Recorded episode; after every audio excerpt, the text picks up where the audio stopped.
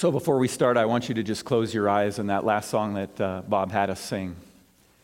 It's more about him. And uh, months ago, we, we did an exercise where, uh, where people uh, would come forward and, and talk about things that, that God had done in their life. And what I want you to do right now, where you're sitting, is I want you to think about the last week, maybe the last couple weeks of your life, and I want you to worship and praise God for the things that He did.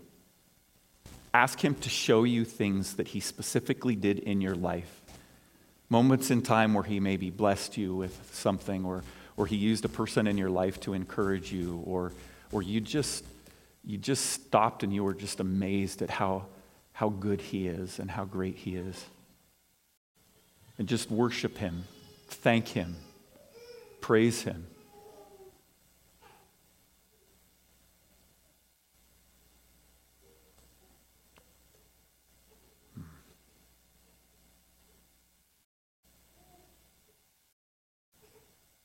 Amen. Amen. Well, this morning I want to jump right in. If you would turn to the book of Titus, please, chapter 2. Titus chapter 2, and uh, I'm going to begin reading in verse 11. The book of Titus is towards the back of the New Testament, which is the last group of books in your Bible if you're not familiar with it. If you get to Timothy, 1 Timothy, then you'll hit 2 Timothy, and then you'll find Titus just kind of tucked away in there between, between Timothy and Philemon and Hebrews. Chapter 2, verse 11 For the grace of God that brings salvation has appeared to all men. It teaches us, and let's just stop right there. Four words here in these, this first verse and a half grace salvation appeared and teaches. Now, those aren't in your notes, um, but, but that's along the lines that we're going to be talking this morning. Grace, salvation appeared and teaches. So let's start with grace. God's wonderful grace. His grace didn't come brand new with Jesus. It says right there that the grace of God that brings salvation has appeared, meaning Jesus, He came. It's, it's the mystery that's being revealed that Paul talked about uh, in some of his other letters. But you see, God has always been gracious. Since before the beginning and the creation of time, God has been gracious. It just became very, very visible when Jesus became the God man. Uh, it, it, was displayed in his humble birth, his compassionate actions and, and words, and above all, in his death and his re- resurrection on, on our behalf. Jesus Christ the incarnation, was the aha moment of history. It is here. We see it. There were people that touched him and talked to him. It was a reality. Paul says that it appeared to all men. In other words, in a sense, it was now publicly offered to everyone, even slaves, as we saw last week. Whatever class of of people or socioeconomic or, or race that you fall into, the gospel has appeared for all. And then grace appeared, this salvation. There is no doctrine found in Scripture that is more precious to us as human beings than the doctrine of salvation. And there is no word that is more important to the doctrine of salvation than the word grace. The fact that God the creator of all things, would reach down from heaven and rescue a bunch of stinking sheep that we are.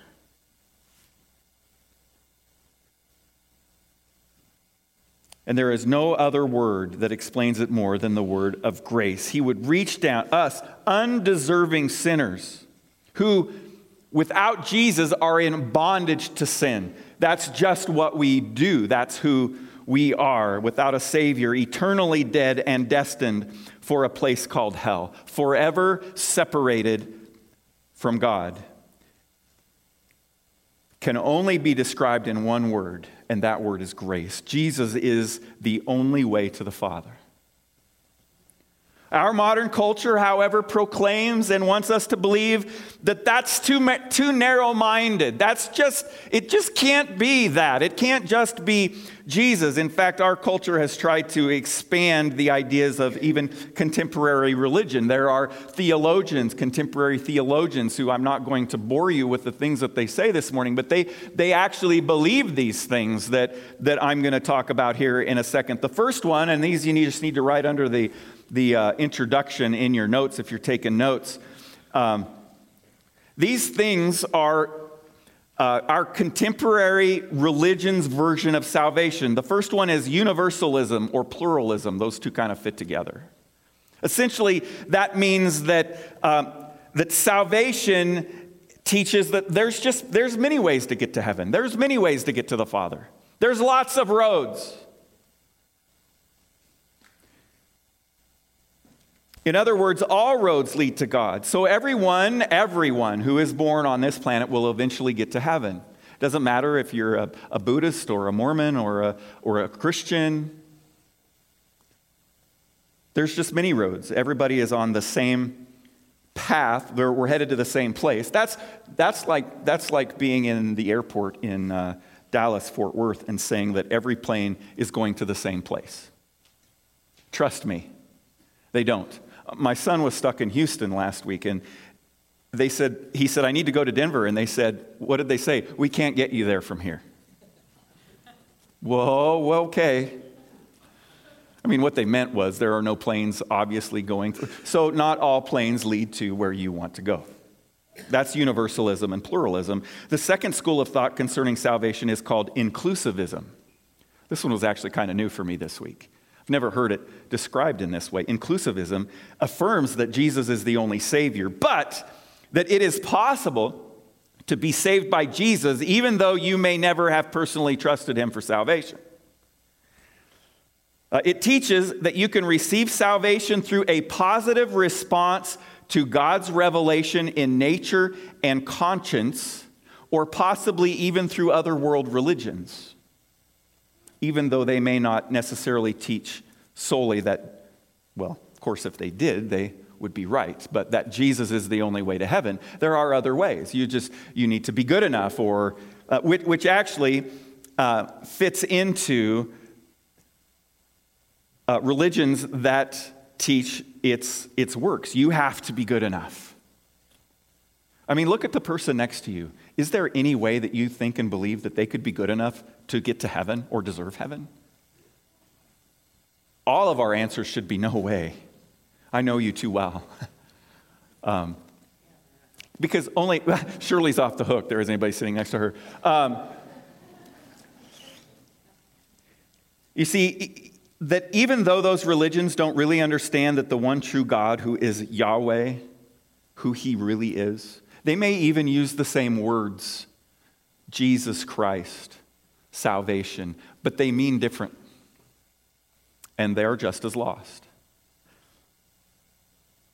In fact, it is said that we may be able to recognize these anonymous Christians, this is actually a quote from a theologian, by the good deeds that they do.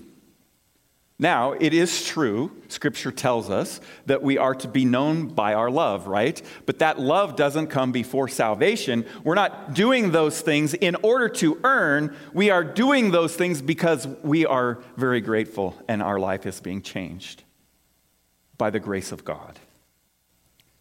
So, with inclusivism, you, you don't have to personally trust in Jesus Christ to get to heaven.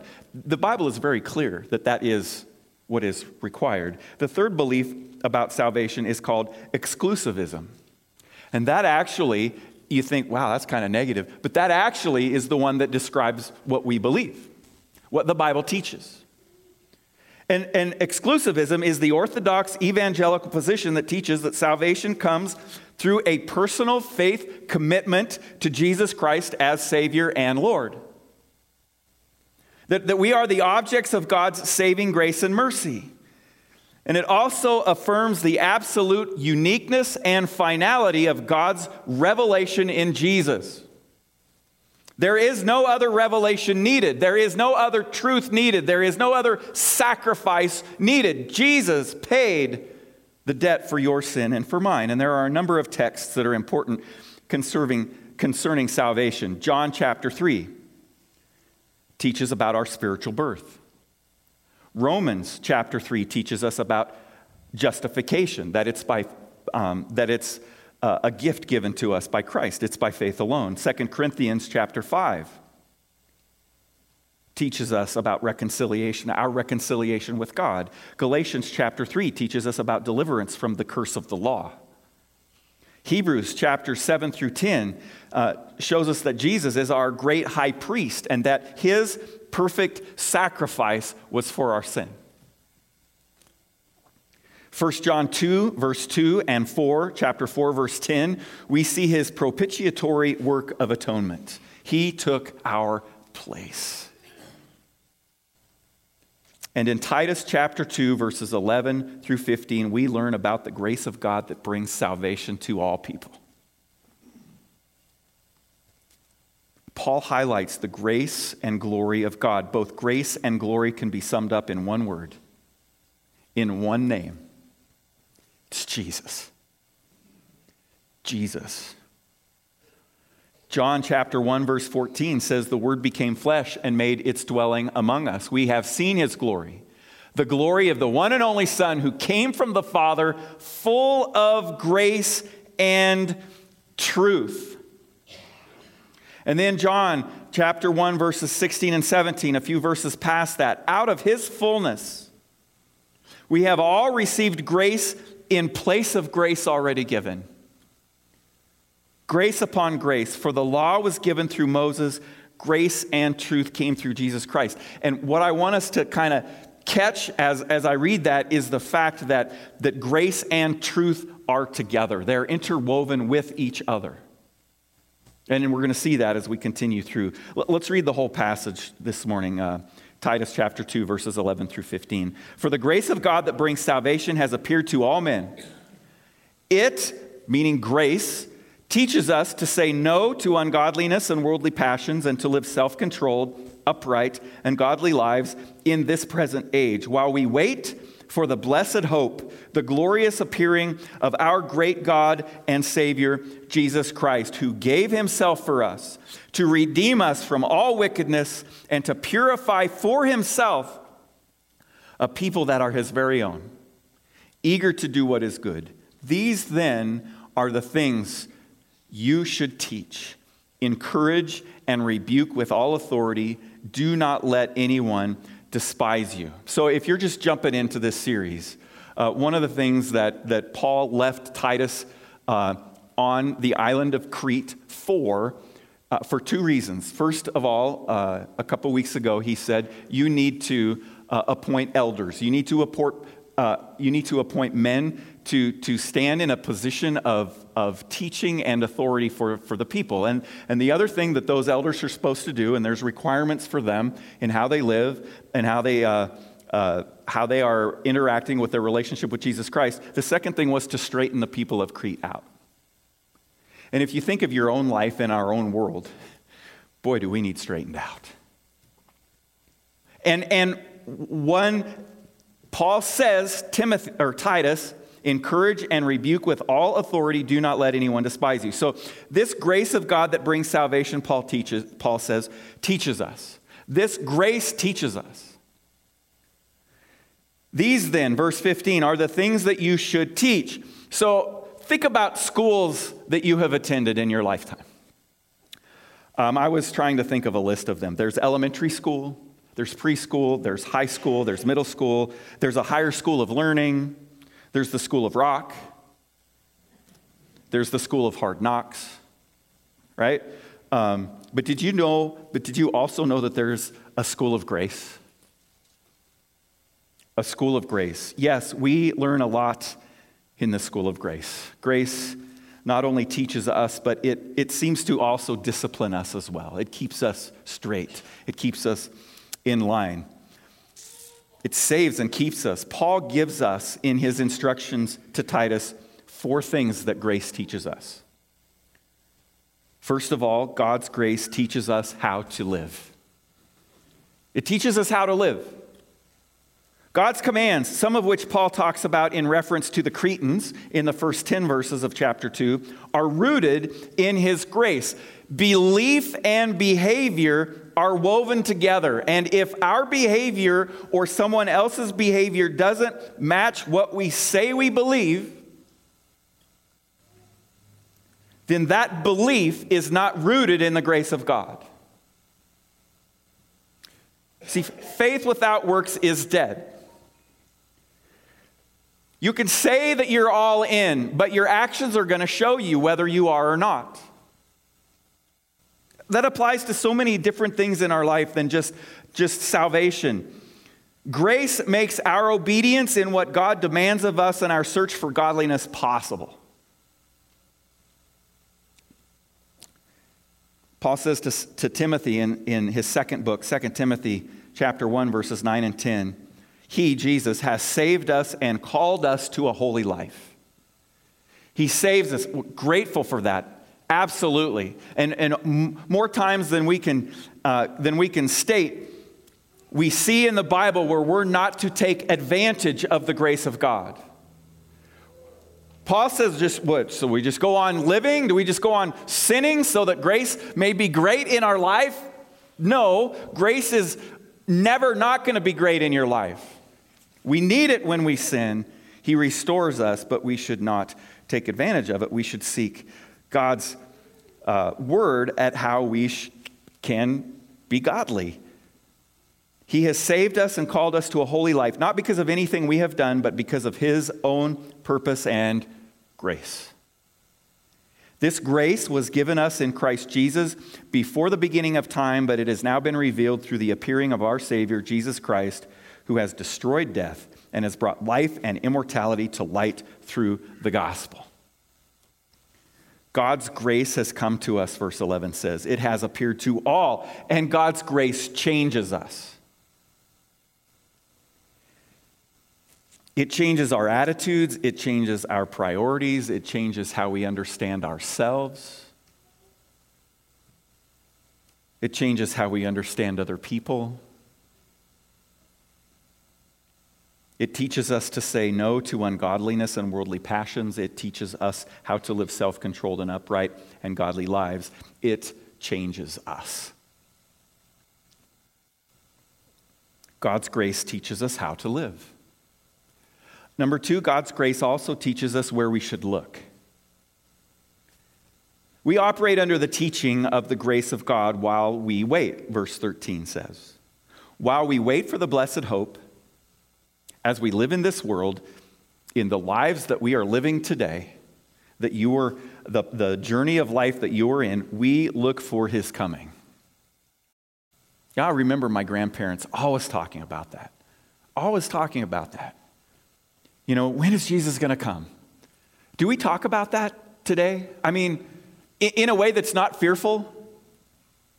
You know, many, many times it's like, oh, oh, oh, the, the end of the world is coming. What are we going to do? Huh, no, but if you are in Christ Jesus, that end coming, no matter what it's like, no matter how difficult it is, or um, it's, Jesus is return, he's going to return, and we need to look to him. We need to look forward to the second coming of Jesus Christ. Hope, as we do, enters our lives.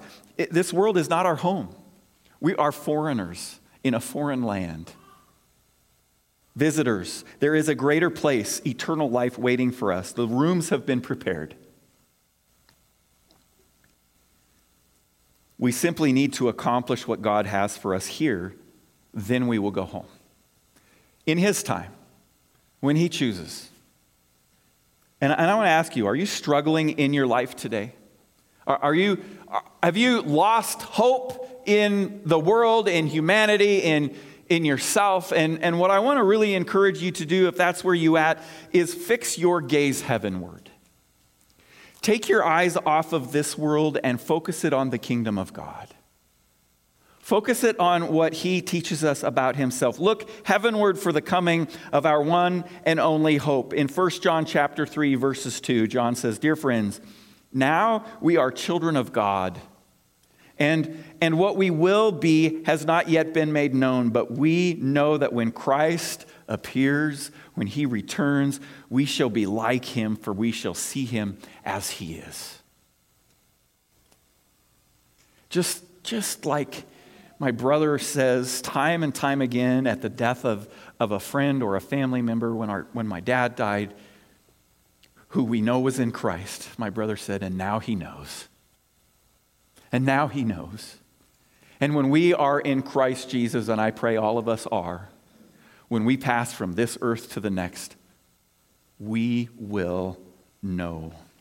And we don't just look for anyone coming from heaven, but we look forward to someone specifically, someone specific coming from heaven. It's not going to be the angel Gabriel or Michael or any other created being. We look for our great God and Savior, Jesus Christ. He is our great God. He, he's not just the greatest God, He is the God. The one and only. Colossians 2, verse 9 says, For in Christ all the fullness of the deity, capital D, lives in bodily form. Jesus was God. God's grace teaches us how to live. God's grace teaches us where we should look and to whom we should look for as we wait. And number three, God's grace teaches us who is Lord. Verse 14 this grace, this salvation that came in Jesus Christ, who gave himself for us to redeem us from all wickedness and to purify for himself a people that are his very own, eager to do what is good. It's it's Jesus. Jesus took care of the past. He's taking care of, us right now in the present, and He will come and take us and possess us in the future. Jesus, you see, Jesus paid for us. This, this is the past, and, and that is justification. Uh, through the death and resurrection of Jesus, we are delivered from sin's penalty. The, the debt has been paid. See, because of our sin, there, there, there is a consequence. A, a, a consequence that we are unable to, to nullify ourselves, but one that Jesus did in his death and his resurrection. He took care of us in the past. Jesus also purifies us. This is the school of grace we are in right now, in the present, living our life. We are delivered from sin's power. We are no longer controlled by our urges and our human sinful nature. Not that that doesn't try to influence us and change us, we're trying to, to, to control that again but the power has, been, has left us. And we're retraining our flesh, and the theological word for that is sanctification. Justification, sanctification, and as our Lord Jesus possesses us, we are His today. We are His children, but we will also be His in the future. we are not only delivered from sin's power, but we will be delivered from sin's presence. It won't be here anymore. We will have new bodies. Can't wait. Get Those aches and pains in the morning, uh, the, the, the after effects of cancer or chronic pain, one day, one day that will be gone. We will get new bodies. We will be in a perfect world. No tears, no sadness, no pain. No competition? I wonder. Because in our world, you know, competition kind of comes with negative things a lot. A lot. I would love to compete where it was, I'm still going to win. Okay? I still want to win. But, but, you know, there are no sore losers including me, because as my wife would attest, I can be a sore loser sometimes. I try not to throw cards, but sometimes I just can't help it. Or you get that sigh, you know, that a lot when you just can't seem to get the luck of the draw. Deuteronomy 7, verse 6 says, For you are a people holy to the Lord your God. The Lord your God has chosen you out of all the peoples on the face of the earth to be his people, his treasured possession. Now, this was written to, to the Jews. And, and for whatever reason, Paul, in this section, he is using Old Testament language when he's talking to the people on Crete. But when you look at that and you see the word Lord, and you're looking in your Bible and you see that word Lord, and it's not just capital L O R D, it's capital L, capital O, capital R, capital D, but it's little, right? In your Bible? When you see that in your English Bible, it's the translation of the word Yahweh, which is the name that God gave Himself. I am.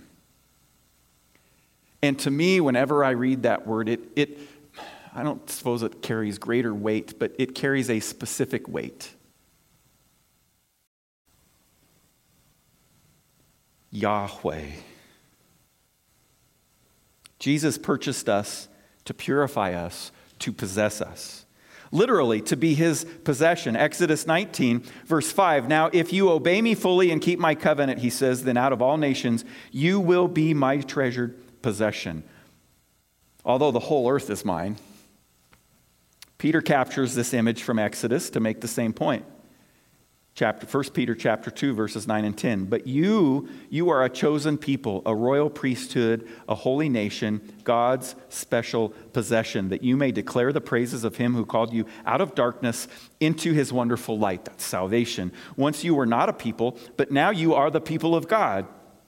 Once you had not received mercy, but now you have received mercy. God chose Israel at a period of time in the history of the earth to be a testimony and a witness to all the other nations. And then at one point in time, when it was all revealed, when Jesus comes, and Paul communicates this very clearly, we as Gentiles are grafted into that nation. We are also his children and his possession. What security. What good news! And as we belong to Him, we have a holy passion to do good works. Opposite of the Cretans, who were disqualified or unfit for any good work, we have a consuming desire to honor and serve our great God and Savior because of His amazing work of redemption. Our everyday lives become about loving Him and serving Him. And if you profess to be a Christian and it's not your passion, you need to take a step back and you need to reevaluate. You know, we look, we, we, we fail and we struggle and we have periods of time in our life where we doubt. But, but we never lose our salvation. Uh, there are other people who are in the church who have, who have maybe lived, grew up, born in the church, and they, they think that, they're, that they have salvation because they've just always gone to church. This is not inclusion theology we're talking about today because that fits into that. If your words don't match your actions, you need to take a step back and say, God, have I really surrendered my life to you? Or have I deceived myself to think that? And, and listen to what he says. God's grace teaches us how to live. God's grace teaches us where we should look. It teaches us who is Lord. And finally, God's grace teaches us what we should learn. Look at verse 15. These then, Paul says to Titus, are the things you should teach. Uh, I think referring to what he's already said in the letter and then what he says right here. Encourage and rebuke with all authority. Do not let anyone despise you. Now, John MacArthur says that verse 15 is one of the clearest and strongest statements in Scripture about the spiritual authority of men whom God calls to minister His word and shepherd His people. It is a great responsibility. Beginning with the verb speak or say, these are the things that you should teach. The man of God should speak in this way. So let me back up again. Beginning with the verb speak or say, Paul then follows with three more imperatives of command encourage, rebuke, and let no one disregard. Okay, the man of God could speak in this way with all authority. T- Titus could speak with all authority. Paul could, Timothy could, because of his authority. Our great God and Savior Jesus Christ. That's where the authority comes from.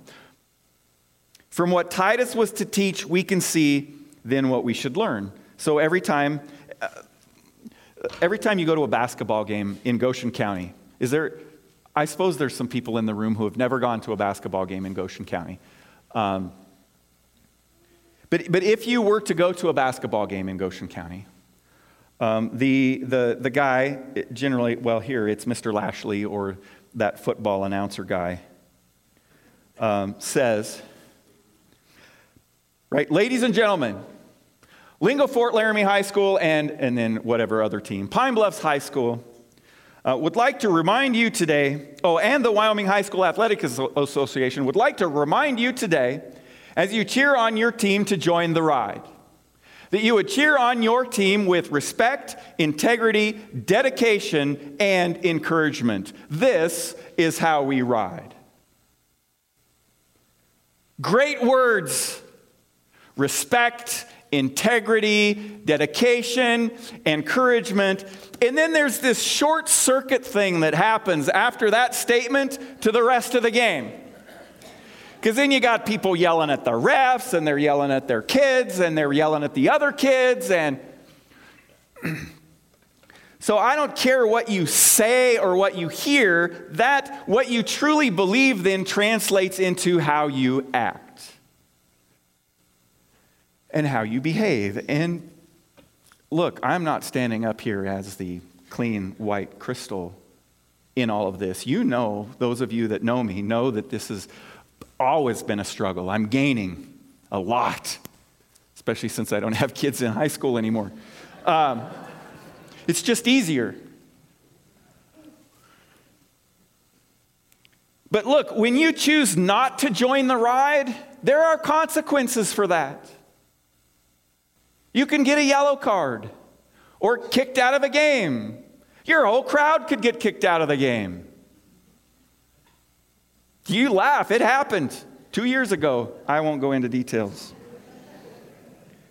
But here's, here's what we should learn from our passage this morning, and this is going to be kind of the final part of point four.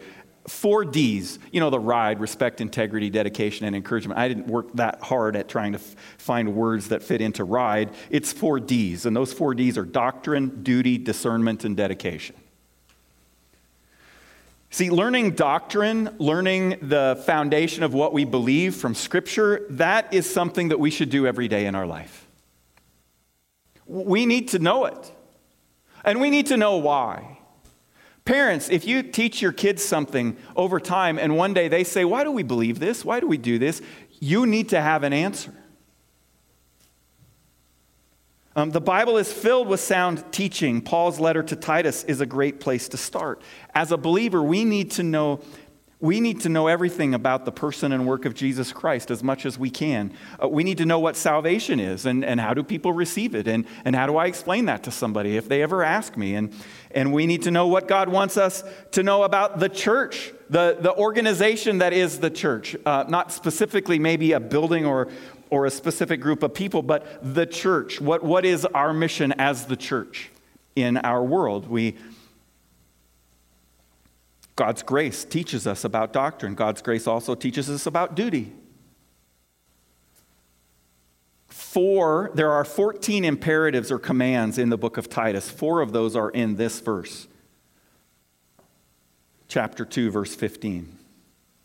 To encourage addresses our duty before God and men. Paul encourages others often. We are to encourage one another, we are to encourage others as well. Uh,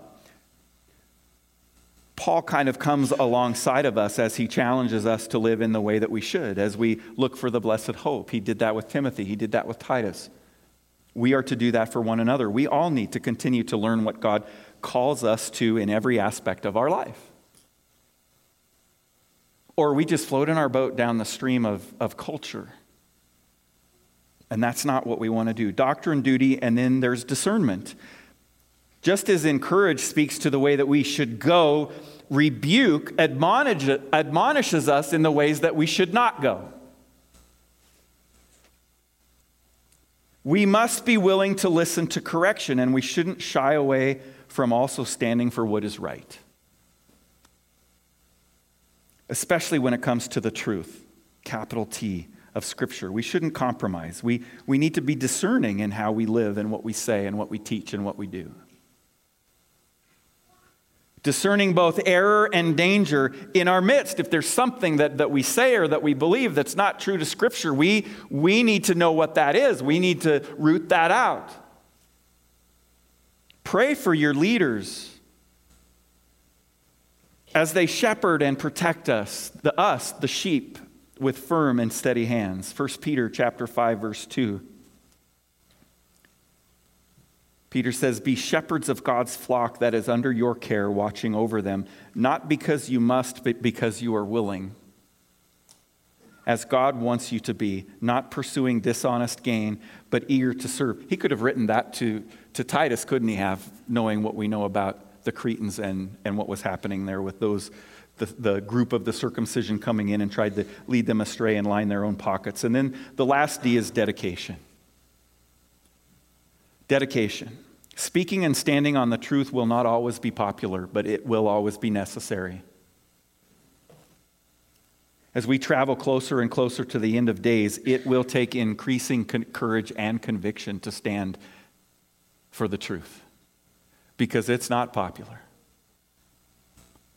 Governments and, and honestly, denominations go against it in our world today and those must be rooted in Christ. Rooted in Christ will enable us to stand humbly, confident, refusing to be intimidated by the enemy, not allowing anyone to disregard us, to despise us, or look down on us because we are looking upward and heavenward for our orders.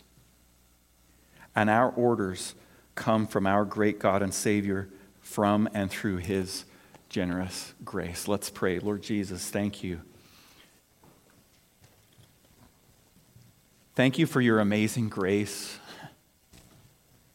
Help us to help us all to understand what that looks like in our life. And I pray, Lord Jesus, that as we consider the truth, the historical fact that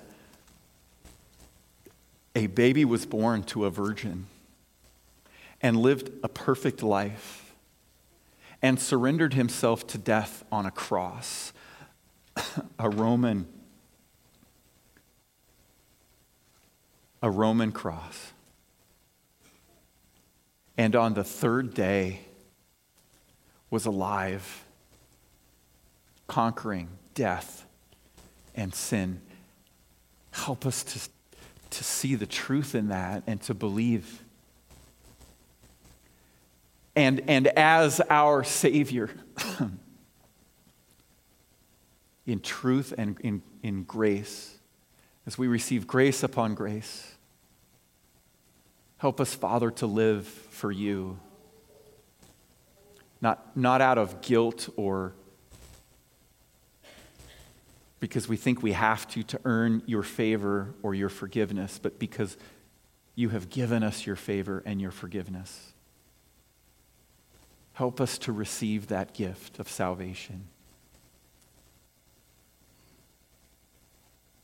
Thank you for that security.